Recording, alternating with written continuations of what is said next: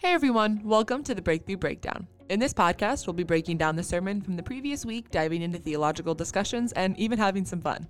Make sure to join us every Wednesday on Spotify, Apple Music, and download our Zion Lutheran Church app for more updates.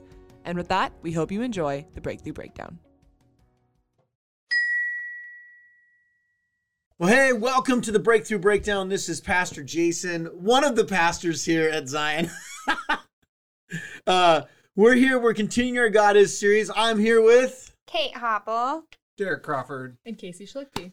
and we're going to actually be talking about, we're coming to the end of our God is series.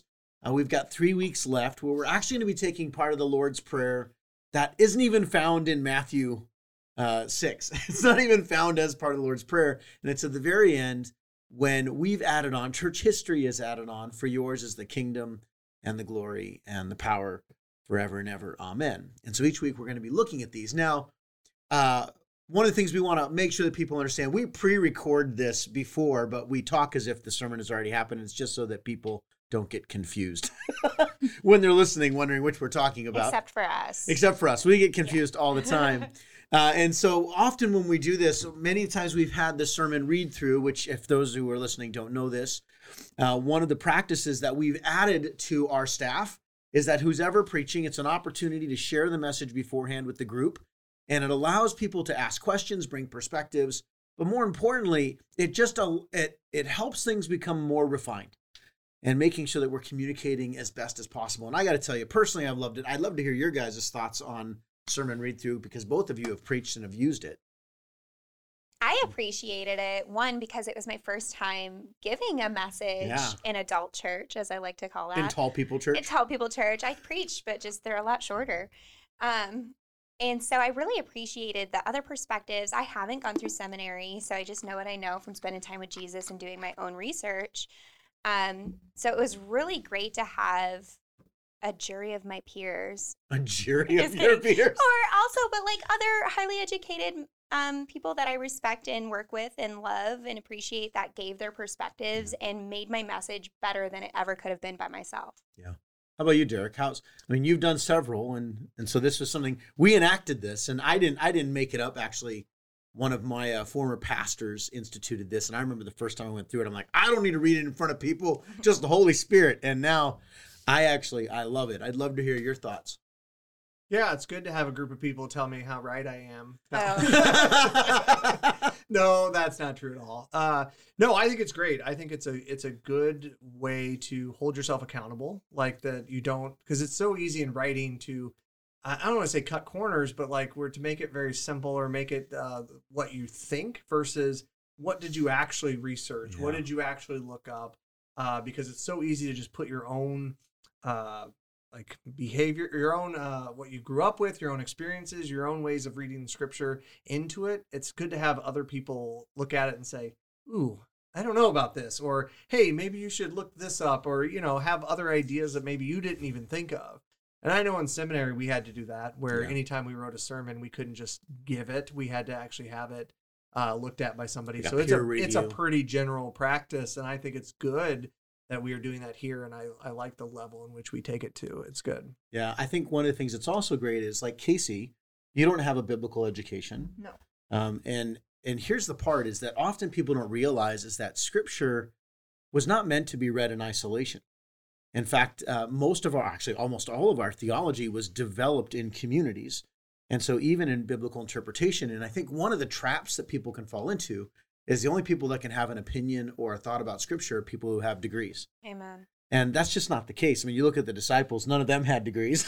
they were they were fishermen and tax collectors and zealots. And uh, and here, uh, part of our modern culture, we have two extremes. We have one extreme that says education is necessary at all, and then you have the other extreme which says only somebody with a master's or a biblical education has the right to do things. And I actually think there's beauty in in understanding that people can bring perspectives on how they read something. Even one of the things that's been helpful is having women present as part of it because as a man there are certain things that i read i read through the lens of a man even Uh, like your theology research and books that you find Oh, it's you've almost all dead white yeah, guys. you've been finding it's hard to find a well published female theologian yeah there are some and don't get me wrong and that's becoming more prevalent Um, but within mainstream Protestantism, within evangelical, it's it's a rather new thing. Or if there are women, they're usually people like Beth Moore that are are specifically writing to women. So that's one of the things that I've been really excited to see is there are more women and even different ethnicities uh, experiences coming in to help us as we read scripture. One of the things I like about it is when you have people of different uh, levels of theology. It's not it's not smartness. It's just levels of- Experience. of experience is that so let's say I t- I'm looking at something from a theological standpoint and I dive way too deep into it Yeah. okay and I start talking about it you know the the general person in, in a congregation may not ever think about it to Or that care. level and it could be harmful Yeah. if I start talking about it to that deep of level so having that conversation helps pull you everyone to like the same level and start thinking about what does it mean for everybody Yeah. uh, and so I find that to be very helpful because there was a couple times when I first got into seminary where I would go look at my youth sermons and I'd be like, that's a bit too much. Like, like for a high schooler or a middle schooler, like I should tone that back a little bit. But it's it's with with scripture, you can dive as deep as you want to. Like you Yeah. can go down the rabbit hole in a good way, but also you got to make sure you have people there to bring you back down to a more reasonable uh, processing, I guess. Well, and Casey, I'd be curious for someone who's who's been part of it, and you don't preach. No.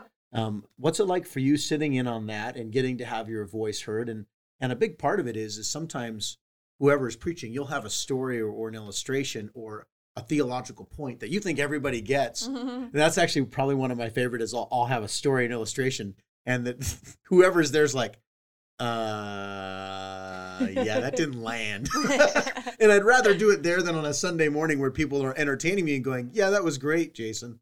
Uh, so what's it what's it been like for you? I mean, and in fact, you're you were raised Catholic, was. but only recently, if I'm understanding, I don't want to put words in your mouth, but have really dedicated your life to Christ in the last couple of years. Is that fair? yeah. Yeah. So what's it like for you being a part of that? Um, I think it's really interesting for me um to kind of take this step back. And there are things, I mean, even today there was a, a We're talking about baptism today. Yeah, we're talking about baptism today, and we were reading over it, and I was looking at the sermon. I'm like, this is drastically different than what I was taught Yeah. or told growing up.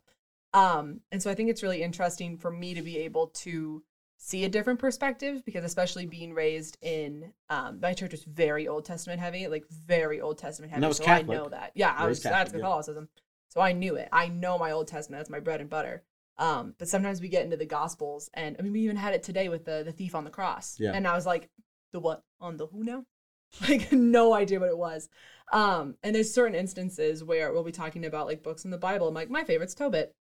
Which, by the way, is not a book in, in our Protestant Bible. That is Mhm. part of the Apocrypha, uh, or called the intertestamental books Yes.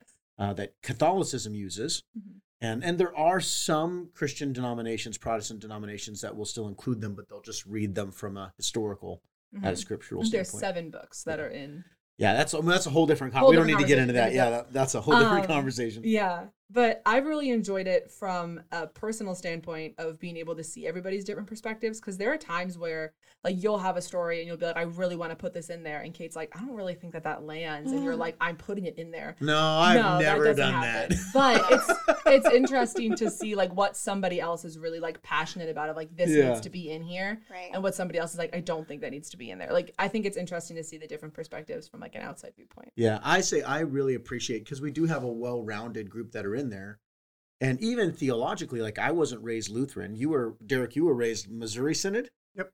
Which is definitely not LCMC. That's the denomination we're part of, and and so I got I was raised Baptist. I've worked in Reformed churches. I've worked in non-denominational churches, and I lean Lutheran. Like I agree with a lot of Lutheran theology. And in some runs, you have people that are like dyed in the wool. I am Lutheran, and that's all they care about. But I think some people come with different perspectives and realizing those are theological things, not doctrinal things. Like the main things we all agree on the Trinity, uh, Jesus' death and resurrection, salvation through Christ alone, scripture as authoritative, all those fun ones. And it, it actually, it's actually very helpful. Um, so, with that being said, let's get into the message today where we kind of talked about. Um, so, when we look at the kingdom, the way that I approach this on Sunday, and, and we're going to dive deep a little bit deeper into this than we could have in the sermon just for the sake of time, is baptism is actually kingdom language. Uh, there's this story in John chapter 3. And most people are familiar with John 3:16 because we have all the verses. It's the four gods who love the world verse, but there's a story leading up to it. And in it, and I'm turning the pages of my Bible so you all might be hearing, hearing that on the podcast. Um, but here's kind of how the story goes. And we talked about this on Sunday is uh, Jesus is a really well-known rabbi, a teacher, and this Pharisee, a religious leader, um, knows Jesus, has been listening to Jesus, and so he comes to Jesus at night. And different scholars have different views. Some believe that the reason why he came at night is he didn't want anybody to see him. Uh, but there's also a possibility, and I actually probably agree with this, is that a lot of times you would have these kind of questions after dark. They didn't have television. So usually when nighttime existed or when nighttime happened, this would be the time where you could have these kind of personal one-to-one conversations or you would wrestle with some of these things. So Nicodemus comes in the middle of the night, whether it's because he's hiding or it's just tradition, whatever it might be. And he goes up to Jesus, and, and the way I told it on Sunday was, you know, let's call Nicodemus Nick.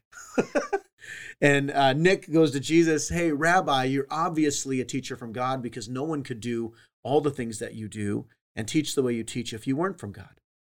And Jesus is like, Yeah, you're right. And he's like, here's the thing: uh, only the only ones who can see the kingdom of God are those who are born again. And Nick's response is really interesting. It's like, like I'm supposed to climb up back into my mother's womb. Like, how is that possible? And let's just be honest, that's a, a weird and horrifying picture. Uh, an adult male climbing and then being born again, like yeah. a second birth. And Jesus then goes on to say, Very truly, I tell you, no one can enter the kingdom of God unless they are born of water and the Spirit. And flesh gives birth to flesh, but the Spirit gives birth to spirit. You should not be surprised at my saying, You must be born again. The wind blows wherever it pleases. You hear its sound, but you cannot tell where it comes from or where it is going. So it is with everyone born of the Spirit. Now, there's more to the, the story than that, but we kind of left off there. And one of the things that, again, this is the thing about Scripture. I don't, I'm not with John. I don't know what John's intentions are.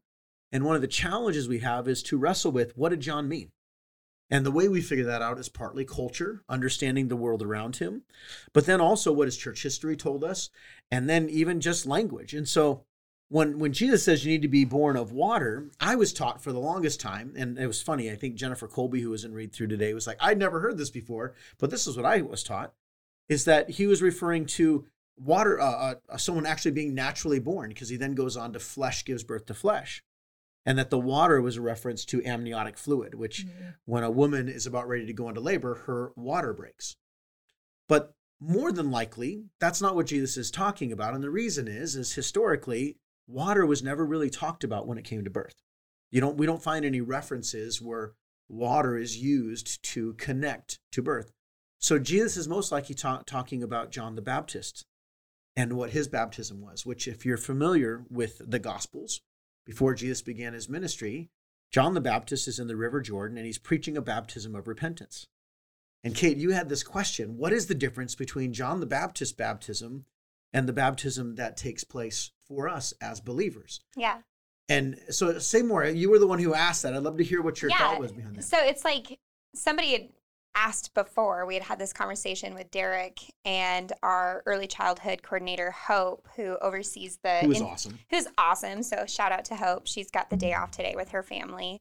Um, and she oversees the infant baptism classes and organizing that through families. And anyway, we were having this conversation of, well, what did the baptism that John the Baptist was performing before Jesus died on the cross, what did it do? Yeah. Because Jesus hadn't died on the cross yet. And how can we really be forgiven and washed clean? Like, what is the repentance? Why was he doing this? Why did Jesus need to do it? What did it do? Yeah. And that's a great question. Um, now, Derek, just coming fresh out of seminary, was this something that you guys talked about? I actually have some background, but I'd be curious if if you have any that was taught. And again, we don't talk about this beforehand, so I'm putting Derek on the spot. Yeah. And a little bit of Masters Institute on the spot. So we do. Uh, so we we do have to talk about baptism. It's one of the core classes that you have to take, and then one of the things we had to do is we have to do what's called they call like a working document where you have to like basically outline your views on on baptism and then over the years you're supposed to refine it and continue to uh, shift it as you learn more and more. And the crazy thing about baptism, and so just to kind of to start this off, is it's it's kind of a tricky subject because I feel like everyone was taught a little differently. And I think the wording in scripture is confusing sometimes. And I think everyone has, oh, well, this is what I was taught. This is what I have. This is what I know. Yeah. And so it's a hard thing. And that's what that working document was for. Is it was just like they said, put it all out there. Just say everything that you believe and think, and then go back and see what scripture says. See if it backs it. And I know infant baptism is is one of the hardest because scripturally it's not as backed as you'd want. Like eh, Yeah. Eh, for a for a from a theology standpoint, from a finding it through scripture. There's You no have- place in scripture where it tells a- us to do it. Yes, Yeah. you have to do a theme of scripture. You have to see what scripture is saying and then compare that with church history and you have to combine that with a, a lot of other stuff Which I know break everybody listening is like, "Ooh, I want to read church history to learn about infant baptism." So many, so many people are clamoring for that. I'm so glad you guys are ready. Yeah, and and actually that was I ain't got time for that. and I don't want to just I don't want to use because we're Lutheran, but uh, but Martin Luther's walk through it from his early writings towards the end. It's it's very interesting how he progresses because one of his first arguments, or like in his early writings, was basically the church has done it for what fifteen hundred years. Well, yeah, This is or however many that we know of. how ma- however many years and it's not up to me to disprove it you need to prove that infant baptism isn't the right way of doing it Yeah. and now i don't necessarily like that like that argument because everything he did was pushing against what church tradition was Yeah. uh, with the that catholic church at the time what it what it stood for and so to me that was a that wasn't the best argument Because then- I said so. yeah, basically the church does it, so we should do it. Oh yeah, but Except for I, those other things. I don't like all the other things that the church at the time was doing. Yeah. And so I didn't like that. But then as he progresses, I think his his view progressed, and I I liked that because I feel the same way. Where it's like what I taught was as a kid was great. Like you should be baptized. That was basically it. Like do it. Like it's it's good. Like that God wants that. But then as you dive more and more into it, like my view has changed and shifted as well Yeah. and so i think that's i think that's that it- to see that in in luther gave me permission to do it as well like it Yeah. was like it's okay and i know luther i'm not holding him any higher than anyone else but it is just cool to see someone with such a theological mind struggle with it too and we're still struggling with it even Yeah. what 500 years later and so uh, i find that interesting i know i didn't answer your question Yeah. so i'll let you give your background and then i'll, so I'll, I'll add into it but uh, This is why I love putting Derek on the spot. I'm like, Pastor you just Derek got your degree. everyone. I'm like eight years removed from seminary now at this point. So, uh, well, and here's the thing. So, uh, theologically, when we look at baptism, so the difference between John's and Jesus's, and infant baptism is part of it, uh, because baptism was never actually s- seen as a sign of the covenant. Circumcision was. Yeah. So, for a Jew, the sign of the covenant, and only males could participate, was circumcision. And in the New Testament, baptism now became the sign of the covenant. And that shifted, and that was part of it being a new covenant. In the old covenant, it was circumcision. In the new covenant, circumcision, it's circumcision of the heart. Well, how can you tell when a heart's been circumcised? Well, that's baptism. Um, there is a removing. There is uh, there is technically blood is always part of a covenant, but here the blood that was shed was not yours or mine; it was Jesus's. Yeah. And so, what was happening with John? Um, there was actually, if you, how many of you have ever heard of the Dead Sea Scrolls? Yes. Okay, so this is actually helpful to understand. In Second Temple Judaism, that's a, a big term I won't get too much into. You had this group, uh, the, the temple was destroyed in about 586 BC. Okay. And when the temple was destroyed, it meant that people could no longer come and worship God in the temple. And eventually, when the Persians uh, came and took over Babylon, you had uh, the Israelites who had been held in Babylonian captivity. And the king of Persia was like, listen, I don't care if you're Jewish, just pay taxes and be loyal. And he sends, we have Ezra who goes to rebuild the temple and who actually finds scripture and brings it back. And then Nehemiah builds the wall. That's that whole section. And now you see the rebuilding of the temple. Well, the Pharisees, and this is important to know, the Pharisees, we don't really know when they came about. We actually think they came about probably during the Second Temple period. And the Pharisees' whole passion was the whole reason why they got kicked out of Israel was because they weren't obeying God's laws. Yeah. And so they set up these extra laws to make sure that we obeyed the laws so that we didn't get kicked out of the land again and have the temple destroyed. Which now, if you know scripture very well, uh, you can imagine how freaked out when Jesus says, Hey, uh, this temple is going to be destroyed. and it was like, what? What now? Like again, that would have that would have been seen as an act of treason or a threat. Yeah, it's Now, like a terroristic. It was a terroristic threat. Yeah. Um. So there was this group called the Essenes. And the Essenes uh, in the Dead Sea Scrolls, there was this community up in the mountains that was kind of far away, and they removed themselves, and they would do this thing called a mikvah. And it's a it's a Hebrew word, but here's what it was: males, and I don't really know if the women did. I think it was just the men. You were considered unclean through sin and your touching of the world. And mikvah means bath. But it's not talking about the kind of bath where you're cleaning germs. That's what when we think of bathing, we think about cleaning, get rid of germs. They didn't understand germs, they didn't have microscopes. For them, you were ritually cleaning all of the filth of the day on you, of the sin. So in the mikvah, they would go immerse themselves in the water and ritually cleanse themselves.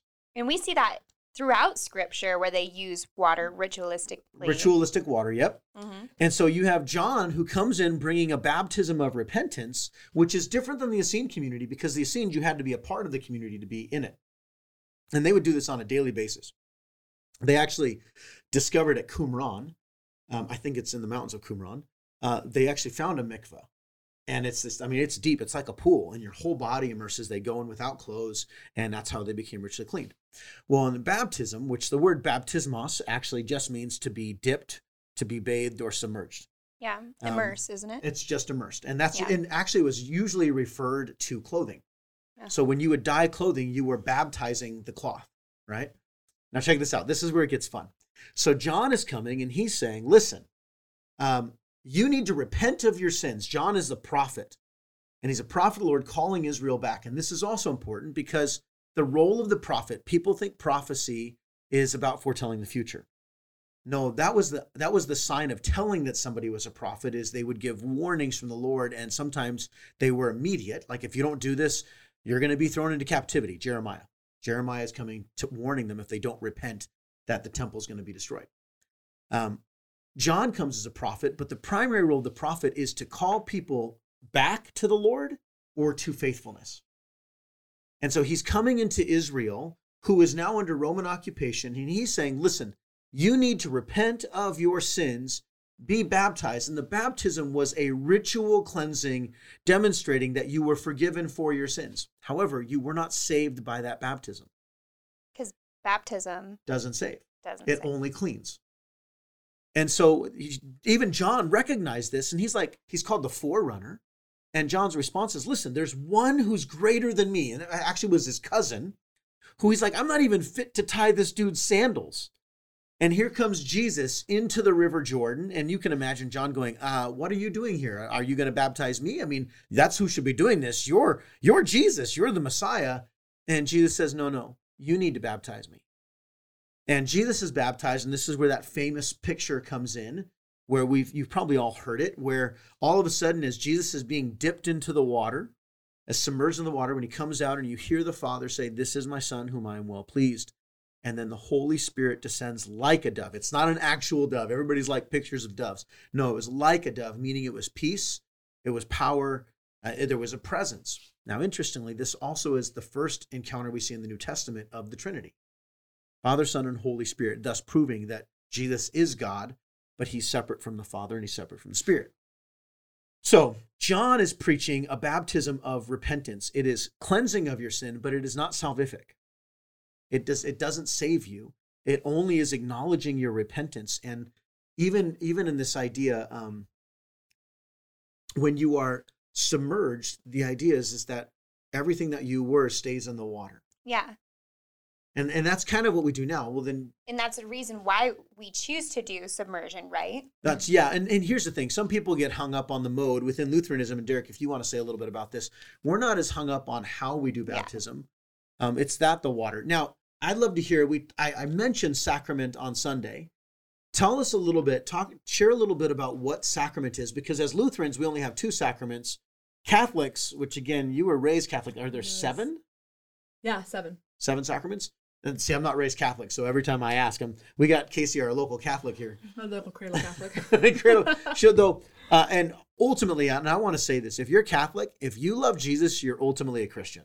Mhm. That's what we care most about. It's not about being Lutheran or Baptist. It's about being a follower of Jesus. Um, this is like the difference between Ben and Jerry's and Breyers, right?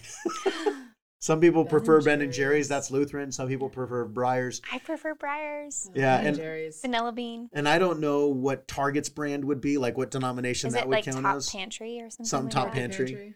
Market pantry. I do whichever one isn't eight bucks. so you definitely need to be Lutheran then. yeah. All right.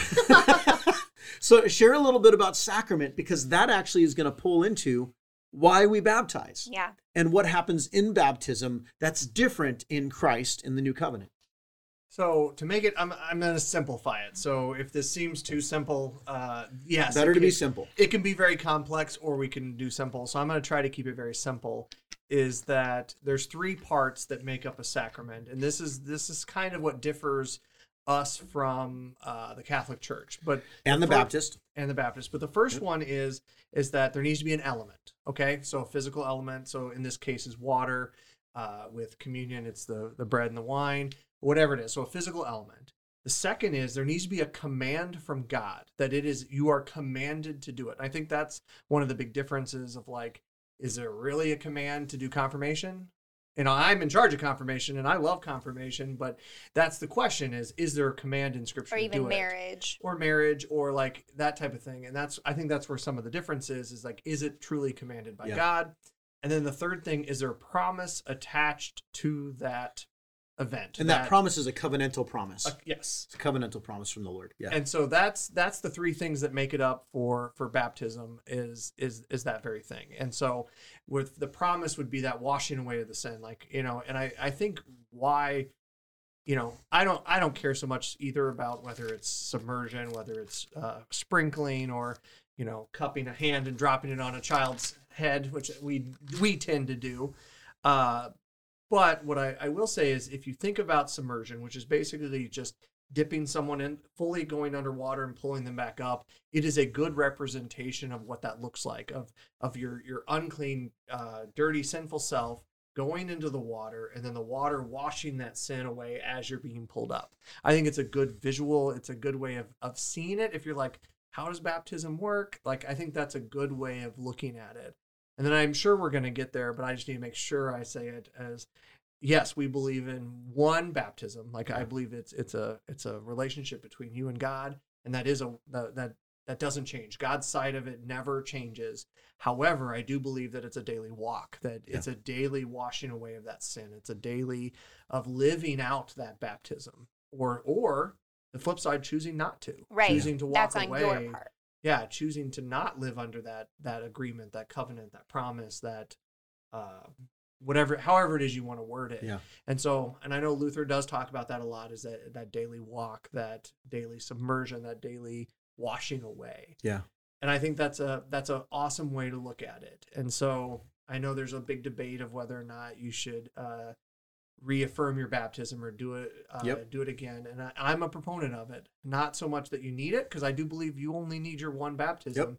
However with everything in life re recommitting yourself to uh to god is good. Just like what the prophet's doing i think it's it's you're doing it yourself where it's like no i want to make this decision to to to refocus my life towards towards jesus. Now do you need to be submerged to do that in front of people and as a baptism? No but if that helps you i think that's a that's an awesome way of feeling it Yeah. and not just Yeah. saying i'm baptized And there's a work of the Holy Spirit that takes place in baptism, and that's also part of what makes it a sacrament.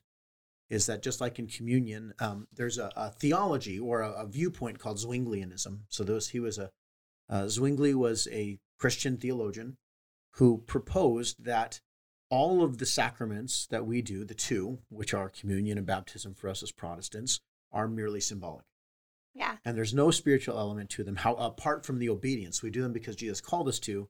And to give you an idea i remember um kind of embarrassed by this but there was a point where i was just like you know we can do we can do we could do communion with uh, pizza and soda because it doesn't matter what the elements are. And we never act, i never actually did it but i remember going that would be so cool. This was before i worked through my own theology. Actually ironically because i wasn't raised lutheran I used to think infant baptism was like sinful. Like if you were doing it, you were practically in a cult. Were- that's, that's literally because that's what I was taught. Yeah. Not by my pastors, but by other Christian friends. Is only churches like that's a weird thing. It's not biblical, and and it was almost like a less than. If you infant baptize, you're less than. But also that communion was just this symbolic thing. Hmm. And we actually be part of what makes it a sacrament is that there is something the Holy Spirit does um, within the act of any type of sacrament. Um, so in communion, we believe that the Holy Spirit does nourish our soul, that that the body and blood of Christ, we're not Catholic in the sense that we believe in a literal body and blood, but rather that the presence of Christ, that Yeah. Christ is around it. All there's all kinds of fun Lutheran sayings around that that I always forget the order. But the idea is that no, the presence of Christ is there. It- It's just it's not literally when I eat it, it doesn't magically turn into or miraculously turn into the blood and the Mhm. body. Once it's blessed by a priest. Yeah, So and that was something that always threw me off when I got here. It was like a year and a half before I realized that we did not view it as literal. yeah, And I was like, And- "Hmm, what? and that's and I think that's but even in baptism, um, we baptize when we baptize people. Yes, the Bible does say, "Believe and be baptized, and you will be saved," but that doesn't mean baptism saves. Right. Um, the other ideas, and, and Derek alluded to this, is that the sacrament is that it's both the water and the word together that makes baptism sacred. It's what the word does because of God's promise through the word that that's what makes the water purifying. Otherwise, if you don't have faith in Jesus, and if the word of God's not there, you're just taking a bath. Yeah. That's all you're. and that's that's the best I, to be honest that's the best way i view it when i'm Yeah. when i want when i want to like try to process it through myself it's not the act of baptism it's the faith in the person who you're doing it for like the And through, command- yeah. yeah Yeah. that's what's saving not the the physical act isn't what's doing it it's Yeah. the faith in Yeah. jesus that does it It doesn't have to do with the pastor that's dunking you. It's in not fact, the type of water. pastor. You don't even have to be a pastor. It's your relationship and what you understand. It's your faith. and and and also the faith of the person baptizing you and and so and let me say more about that because we can Okay. be we can be funky about it there was a whole movement in the uh, uh, ancient church where there was this group of people who ultimately fell away from the gospel and people are like well is their baptism valid? Well yes because at the moment they did believe it. Oh, I see but here's what i mean by this is a non-christian could not go up and say i baptize you in the name of jesus father son and Because they don't Spirit." speak with that authority. they don't speak with that not, not just that authority but they don't actually mean it. Like at that point i would almost say it's mocking. It'd be like having a non-christian lead communion. Mm-hmm. they're not actually believing it. Now Mm. ultimately you're right it is the faith of the person being baptized and partaking that matters and and so this is part of the reason and derek and i have had quite a not a lot of conversations but the priesthood of all believers is a big piece there are some churches and even within lutheranism that will say the only ones who can perform baptism or communion are ordained Yeah. so you either have to be ordained as an elder or as a pastor in the church. And I don't I don't believe that. And I don't think Martin Luther did. Yeah. Uh, and so one of the things that I love that we do at Zion is if you have somebody in your relationship that your relationship with that you've been walking beside in Christ and they want to get baptized and they want you to do it, that's awesome. Yeah. That's how it should be. Yeah, case. I have a question. So if if somebody who is not a Christian baptizes somebody who is a Christian, First of all, the question is why would a non-Christian baptize? what if it's like I mean, I guess my question is more so like if they're pretending to be. And Oh, and so here's the thing: the person being baptized, I would say it's a legitimate baptism. Okay. And and so that's why I wanted to be careful with what I'm what I said earlier is it's not that the the baptism is invalid, Mhm. but I think it is a worthy question to ask. Wait, the person being baptized are they actually being baptized in the name of Jesus? Because there are cults that say they're Christian that believe in Jesus, but when you talk when they talk about their Jesus and we talk about our Jesus, we're not talking about the same Jesus. Yeah. Can you baptize yourself? I would say no. Like, what if there was the last person on earth? Well then. It's Derek. and he needs to reaffirm his baptism. No, he's been baptized. minute. One is good enough, but like, Yeah, one is you good know what I mean?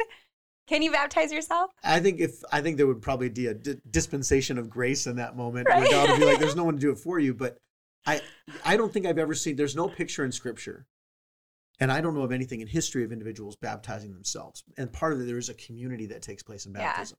Yeah. Thoughts, Derek?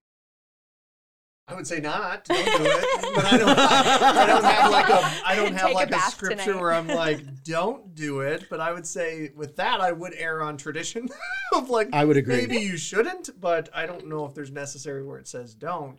But I will say I am very like, and it, it, to me, it even goes beyond just the priesthood of all believers. Of like, I don't believe that there is that the the, the pastor plays that big of a role No. in it. I think it is a it truly is the person being baptized and their relationship with God, that covenant that I think it, it's it's between those two. I think the pastor is there just to make sure that it, or the person doing it is just, just to make sure it's done properly, or that it's it's given the right reverence, maybe. But I don't think it's necessarily about that pastor at all. or And- person. Yeah, Because it doesn't have to be a pastor to do it. correct. Sorry, yes. And and so I, I actually I think I'd amend the way I described that earlier because I, I I do think you could have somebody who let's say somebody who's wrestling with faith. Yeah. and in a moment they baptize their friend. And in that moment they're wrestling. Is the person's baptism still valid? 100% Yeah. but what I would say is the person who is doing the baptizing I believe there there's going to be a different level of judgment that God will give on that. Um, and, and again doesn't mean they're going to hell because we still get judged I mean this is getting into all kinds of fun theological Oh, this is right here. really good. I love it. Welcome it. to the Breakthrough Breakdown. Welcome to the breakthrough because and, and but the bigger point is and, and Derek you're 100% right according to what we see in scripture um, at least everything I've seen and what I know of church history baptism is about the faith of the person now this I think they were called the Donatists I think that was the the movement that there was all kinds of struggles with they were baptizing and then they all abandoned faith Mm. And then the question was was their baptisms that they did for people valid because they left the faith and ultimately, the council said yes, because it's the faith of the person, not the person baptizing, that makes it effectual. Um, so I think I would, I would, I, I still mean what I said, but I think I want to clarify because Yeah. it makes it sound like well, the pastor better or the person baptizing better be in right standing. Like their what- faith matters. Yeah, and it still does, but it not in the sense of how baptism affects you. Can I flip it and ask you a question then, based on what you just said? Yeah, this is Okay. good. Uh, and just because like I have my thoughts on it and I'll share it after you share yours, but uh, I'm gonna flip the question on you because if you're saying it's the faith of the person, okay, being baptized, then can how can an infant have faith? And yep, So that's my question. Yep. Now, I have my thoughts, So- and I and I, I, I there is an answer. I, I 100% believe that. But So I'm just I. curious what what your thoughts are on that. Yeah. So in this case, and this is where I think what we do is we look at scripture and the heart of scripture. And the problem is there is no biblical argument for infant baptism, meaning there's nowhere in the Bible where it commands us to baptize infants. Uh, the closest scriptures we have are their assumptions. For instance, uh, when Cornelius gets baptized, and says he and his whole household. And many people who want to say infant baptism is biblical will say, well, clearly his whole household included infants. I know lots of households who don't have babies. We're assuming that that's what it meant.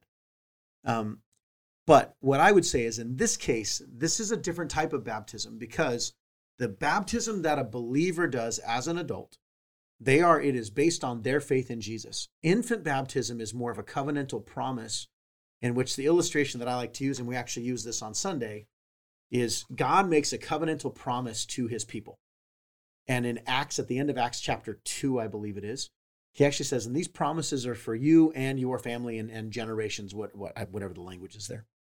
And the idea that I like to use is this, and by the way, I didn't create this. I actually got this from one of my professors at school.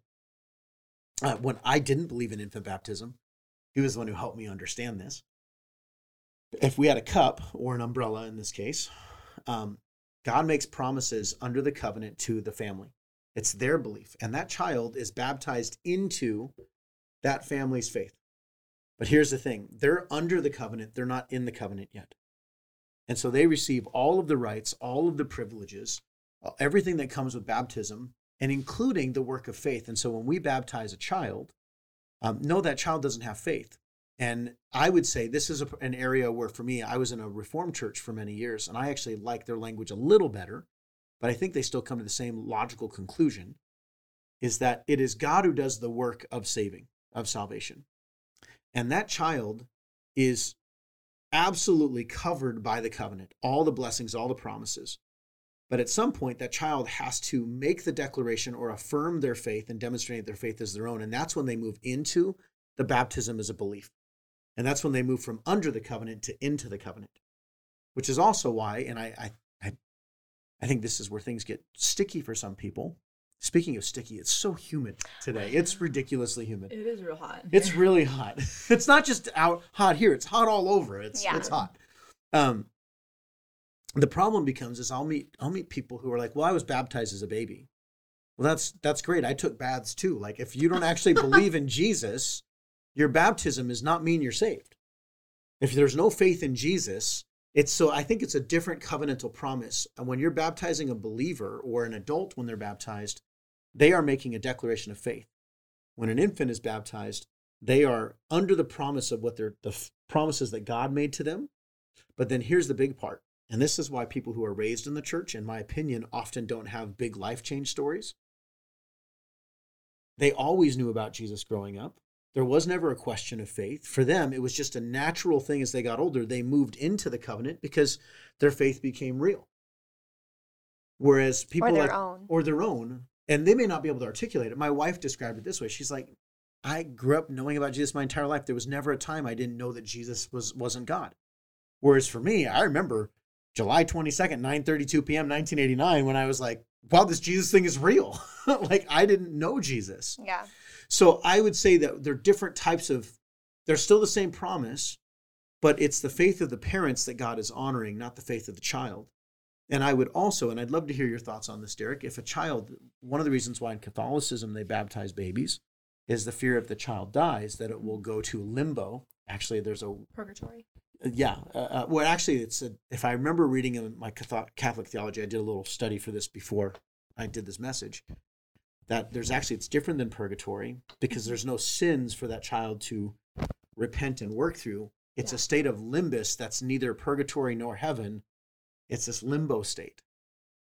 And I'm like, well, I don't see that in the Bible. Mm-hmm. And they get stuck there, kind of. Yeah, and I don't. And I didn't read far enough to figure out within Catholicism. I'd love to talk. We should ask that new. There's the new Catholic priest. He's like this young guy. He's like he looks like he's like 23. Uh, over at At St. Pat's. yeah, Yeah. like this new young guy. I'd love to hear his thoughts on this sometime. We should get him on the podcast. That'd be awesome.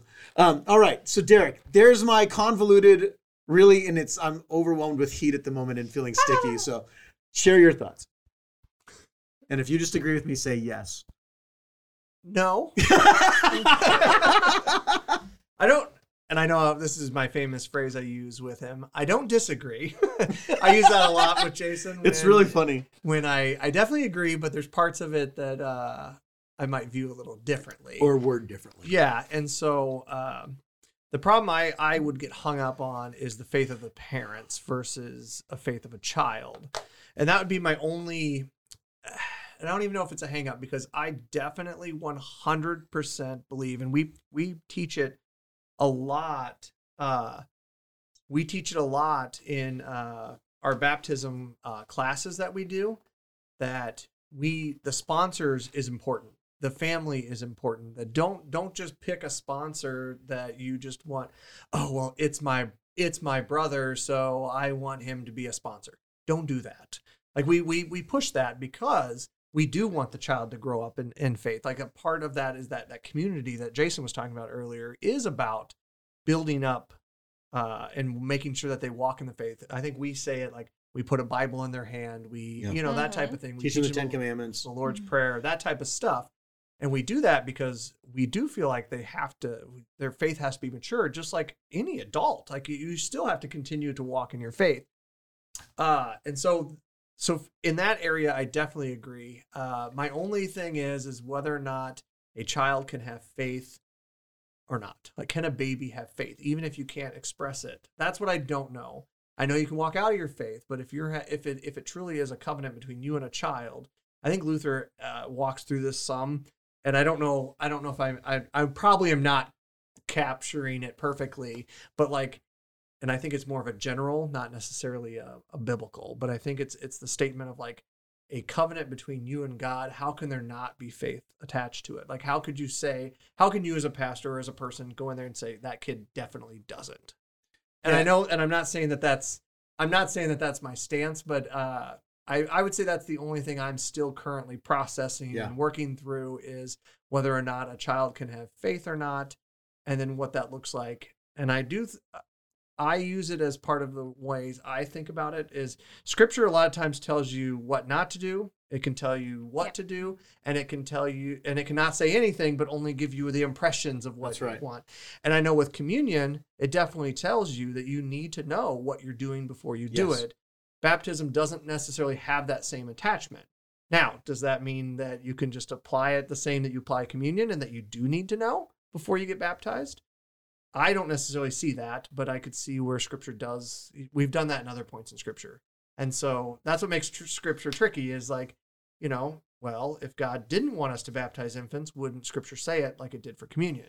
And Now that's not necessarily a fair argument. So Nope. and you can back you can push back because I'm not no, and I wouldn't that. push back. And I think this is where the, the question becomes is we don't know. Yeah. And so Yeah. anybody who takes a hard stance and says, we have to believe this. Well, why do I have to believe it if the Bible doesn't clearly say reformed, which is, I, I find a lot of beauty in reformed theology as well. Um, don't agree with all of it, but that's okay. Um, the way they talk about it is, is it's the covenant of promise and it's that sign and seal of that takes place. And then there's baptismal regeneration, which we got to talk a lot about infant baptism today. Um, yeah, case. Um, so I think for me, like especially when I stopped going to mass, part of the reason I stopped going was because I had such a huge issue with infant baptism. And my dad and I would go at it because my dad was raised Irish Catholic. My mom converted to Catholicism. So she was always the mediator. She was always one that was like, I don't know. I'm new at this too. Um, but I remember like especially being in high school, I always had an issue with it. And my dad and I would go at it, the difference between having faith and being told you should have faith. Because it felt like, especially like growing up in the church, um, and again, like I didn't question it growing up. It was Yeah. just what I was told. And then I got to a certain age where I started questioning things. And it it was this like guilt of of questioning things. Yeah. Um, and so I feel like that's especially like you have people who weren't raised in the church and then they have this huge life change. And I feel like oftentimes I see people who were raised in the church going through like two or three years where they're just in a limbo. They have no idea over like one thing. And my huge thing was infant baptism. Yeah. Because I was like, this is it was weird to me for so long. Well, and it's I think one of the things that's helpful, and Kate, you and I are in the same boat because we weren't raised in churches. I've- Yep. I've, been a Christian more. I was than baptized I at 26 and I'm 30 years old today. Happy That's- birthday. happy birthday, Thank by you. Happy birthday! So I want to before we get to the end, and we could uh, we could probably do an entire different podcast on this as well. Mhm. Um, I, I want to talk lastly about why baptism is so important for us as adults Yes. and what actually takes place. And in some ways, I feel like we got off the rails just a, hand, a little bit, but it's okay. There are good questions. Um, we have individuals, and Derek mentioned it. There's there is debate about whether or not someone should be baptized again. And the reason is, is it's like you wouldn't circumcise a child again. I mean, that'd be cruel to do that. but that's one of the arguments is you wouldn't circumcise a child again. So why do you need to do it again? And I think there are a couple different ways of looking at it. The, Mhm. Remember, I talked about Zwingli and who said it was all symbolic. Well, if it's just symbolic, you can do it as many times as often as you want, and it has no real value. Um, but I would almost, I would almost define it as this: if somebody was baptized as a child, or as a teenager, or as an adult, and that was their only baptism, if it was in if it was in Christ and they have faith in Christ, that baptism is effectual and valid. However, um, there are some times in our lives when we walk away, we we kind of say, "God, I'm done with you," and in this way, it's I almost feel like we reverse it. Now, when somebody is baptized a second time or a third time, it's not a rebaptism. It's almost more of like John's baptism. It's a visual reminder of repentance, of telling yourself and the world and those around you, hey, I walked away and this is my way of, of it's starting over. It doesn't save you. You're already saved. And that's why it's not a rebaptism. That's why Yeah. I think it's so important that we say that when people are like, well, I want to be baptized again. Well, why? And if it's because, well, I want to make sure I'm saved, no, you don't need to do it for that reason. Yeah.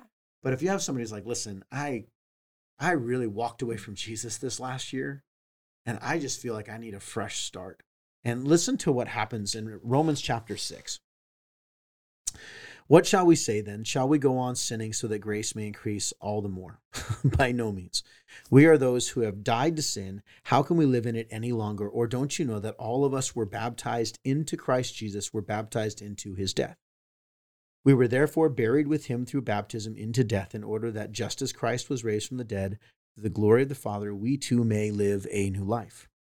For if we have been united with him in a death like his, we will certainly also be united with him in a resurrection like his.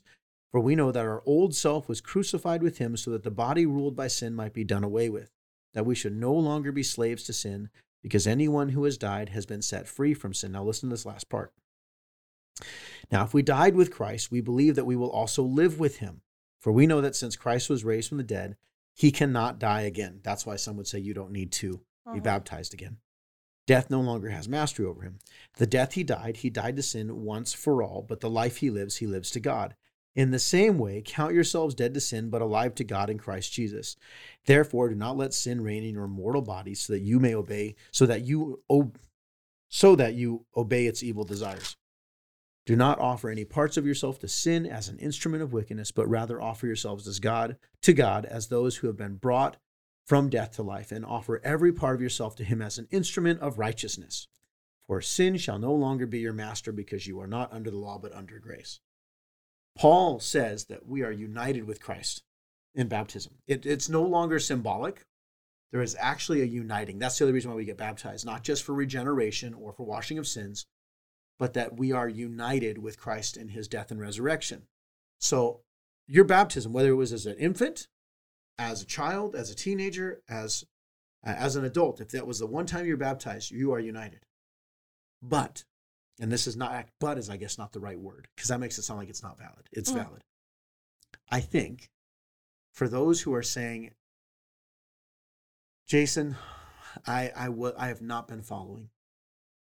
And I want to remind myself of God's faithfulness, that God is stuck by me. Even though I walked away, God never moved. He never budged. His faithfulness, His love, everything that He has done has always remained steadfast. I want to be baptized not to be reunited, but to remind myself of what's already taken place. And if that's the case, I'm all for it. But I think we want to make sure that when people do, if they want to do it, that they're not going like, my baptism as an infant didn't count because I didn't have a say in it. Well, no, that's it's not about that. So Kate, you you have Yeah. So I think when I talk about like reaffirming baptism, in one, it's a witness. The people that see you do it, it it's your testimony. It's a part of it. Two, it's the public mm-hmm. accountability. Yeah. If I don't do something publicly, like we talked about as a good leader, you know, schedule your press release and then invent the thing. Like if I don't do it publicly, am I really going to stick to it? But also, I always think of this dead Adam, right? We say that where it's like you die to yourself. You were dead in Christ's death, right?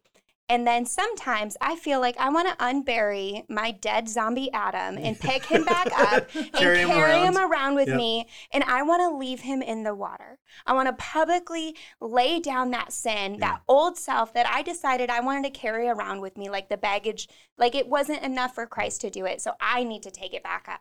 I just pictured Monty Python. Bring out your dead. Bring Like out your dad. Yes, I'm that's not dead exactly. yet. it. I'm not dead yet. yeah, exactly like that. So that's I.